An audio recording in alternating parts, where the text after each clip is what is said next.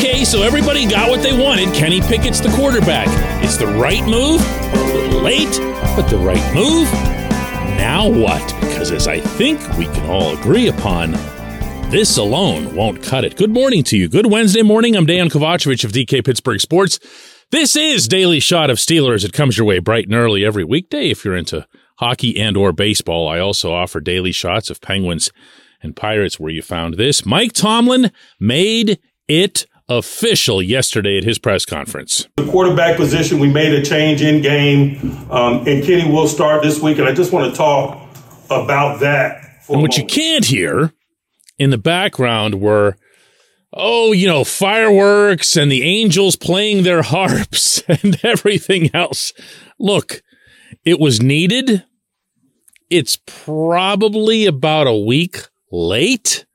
And I suppose I could get into some revisiting of all that. It's classic hindsight, though, after the fact.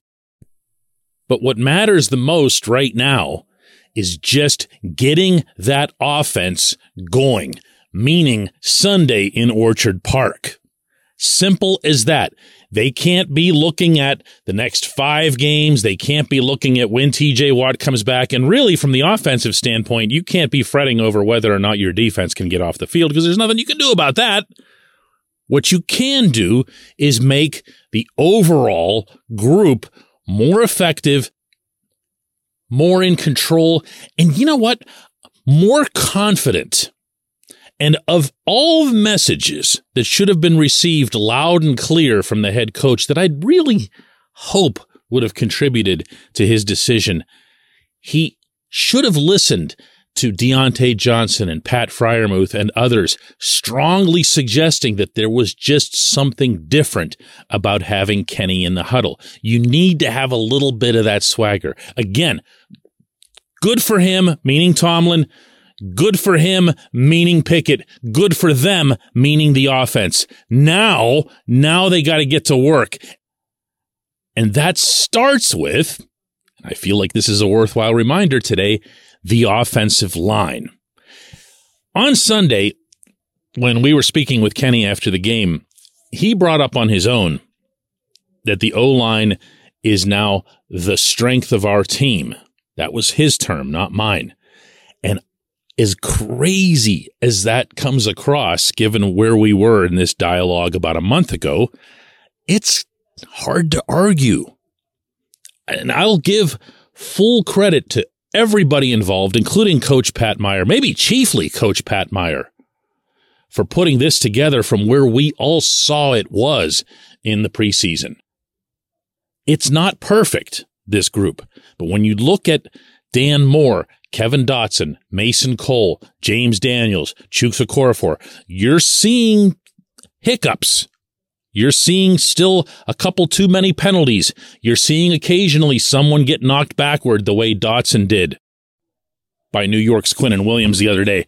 But you're also seeing the greatest progress of any positional group on the roster. Kenny was right. Now about the rest. What can you expect at Point Park University in downtown Pittsburgh? Respect, rigor, relevance. That's the Point Park pledge. You'll be treated with respect while being challenged and supported academically to graduate with career ready, relevant skills. Visit pointpark.edu to learn more. I could easily turn this entire segment into yet another Matt Canada rant. Not going to do that. Just going to say that the coordinator needs to be better. He's not going anywhere. They're not firing him. They're not taking over the play calling. He just needs to be better. He has officially run out of excuses. Everything's in place right now. Offensive line excuse gone. Running back excuse gone. Uh, quarterback excuse blown to bits. This is your first rounder, and you've actually worked with him in the past. Now, let's see from here Najee Harris hit holes. There's nothing that's more surprising, I, I, guess would be the right term for it, that when you break down film after watching the game in person, than to see the holes that Najee just doesn't see, let alone try to hit.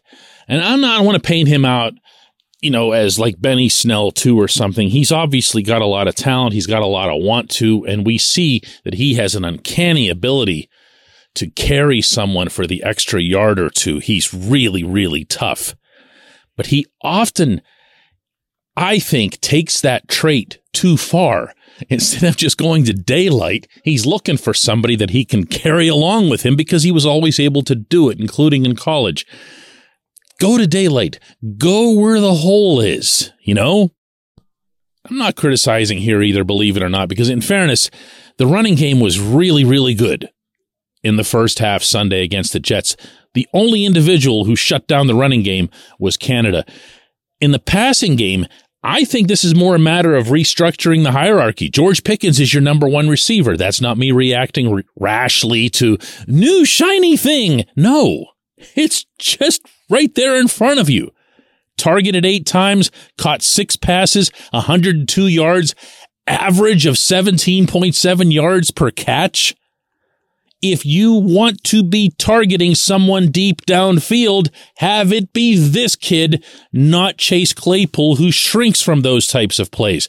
Simultaneously, get Claypool back involved in the offense the way he was in the first couple games, especially Cincinnati. What happened to all those quick crossing routes that were effective? How about giving the ball to him out of the backfield? That was effective. Nah, let's instead do the one thing that he's not good at. Diontae Johnson had two catches. While that's two more than Claypool had, it's still only two catches. I don't want to hear about the Jets all pro guy who was blanketing him and how he does that to everybody. When you're paid like a number one, or at least like a number one B, you've got to rise up. Diontae didn't do that against the Jets. Make no mistake, all of these variables need to come together for this team to take off offensively. And I'll go further because I want to see Calvin Austin out there. I wouldn't mind seeing Steven Sims out there. Never mind wanting to see Steven Sims as the punt returner. Let's see something dynamic out of this group. How different did the Jets look to you with all that speed they had going left, right, and back and forth in their backfield? You know what I'm talking about? Not just the trick play at the goal line, but just in general, every time New York snapped the ball, there was all kinds of fun activity going on back there. The Steelers have these weapons. They don't utilize them. They don't utilize them. This can be personnel wise, a good, not necessarily great, but a good offense. One guy, one guy right now is holding that back. When we come back, J1Q.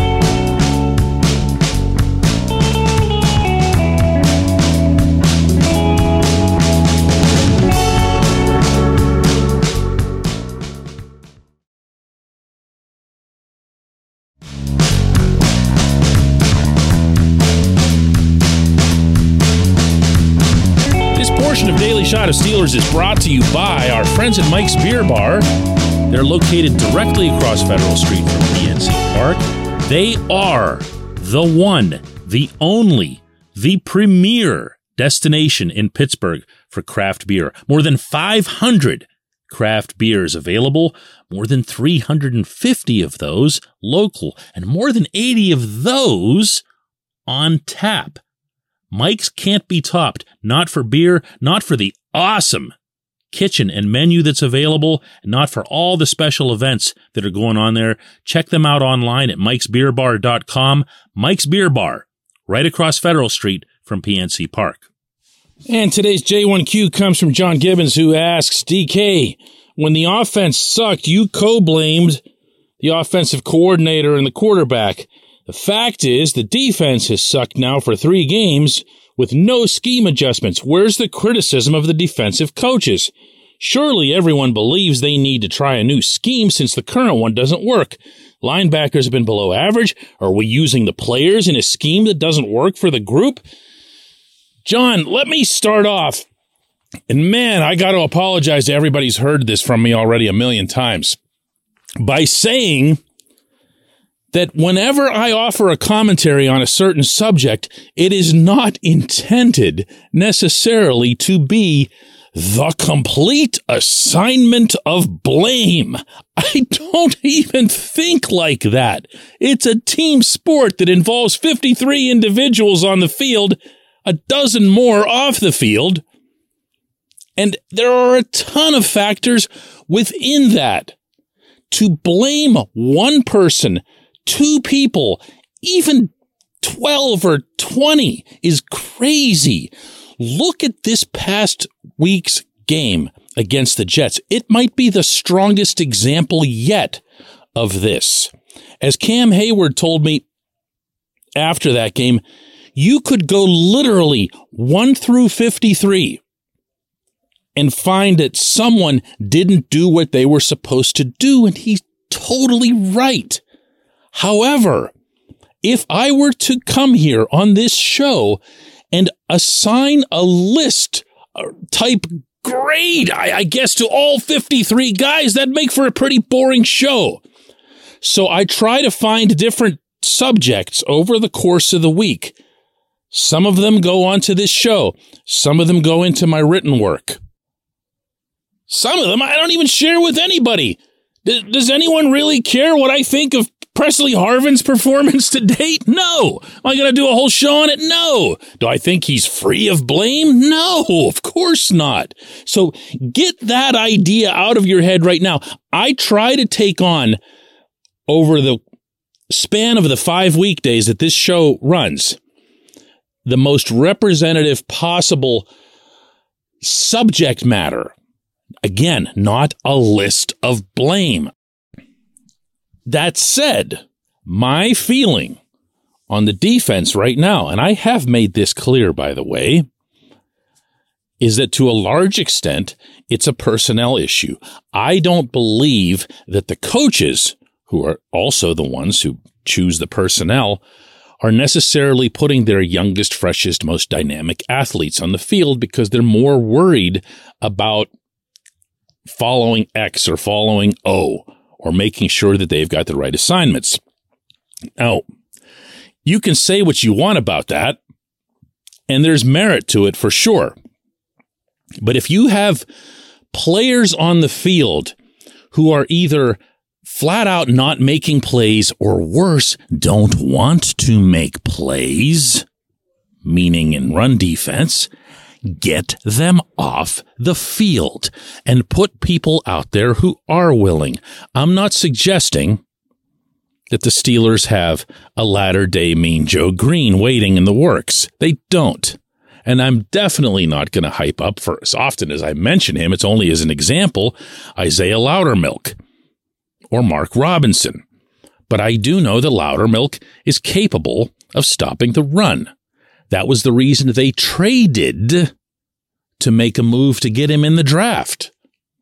I do know that Robinson could tackle a gnat in a windstorm. Why? I watched it in the preseason. He flies to the football. He's a missile. He looks like I'm going to go way back here with this reference here for those of you who've been following the Steelers for a long time, but a rookie level Kendrell Bell. Remember what he was doing? He would just knife through everybody like a heat seeking missile and just take the person down. If all you do is put Robinson on the field at inside linebacker, and it's not like that should be a tough position at which to supplant anybody, and say, you watch the running back, spy the running back just do that. And that's it. Are you kidding me? You think that running, I mean, the running back's going to get yards, especially if they're pretty good, like a Nick Chubb or somebody, but that's going to have a massive difference. look, I don't want to sit here and play Dick LeBeau. I, I, I don't, I don't have anywhere near the experience to say, well, try this and try this and double this and, uh, you know, do something different in the secondary, bring up your safeties and whatever else here. I just know that this team has personnel on the field who are not committed to stopping the run. That is on the list of blame for this particular subject at a number one for me. It's not alone, but it's at the top. That's where they should start. I appreciate the question. I appreciate everybody listening to Daily Shot of Steelers. We'll do another one of these tomorrow.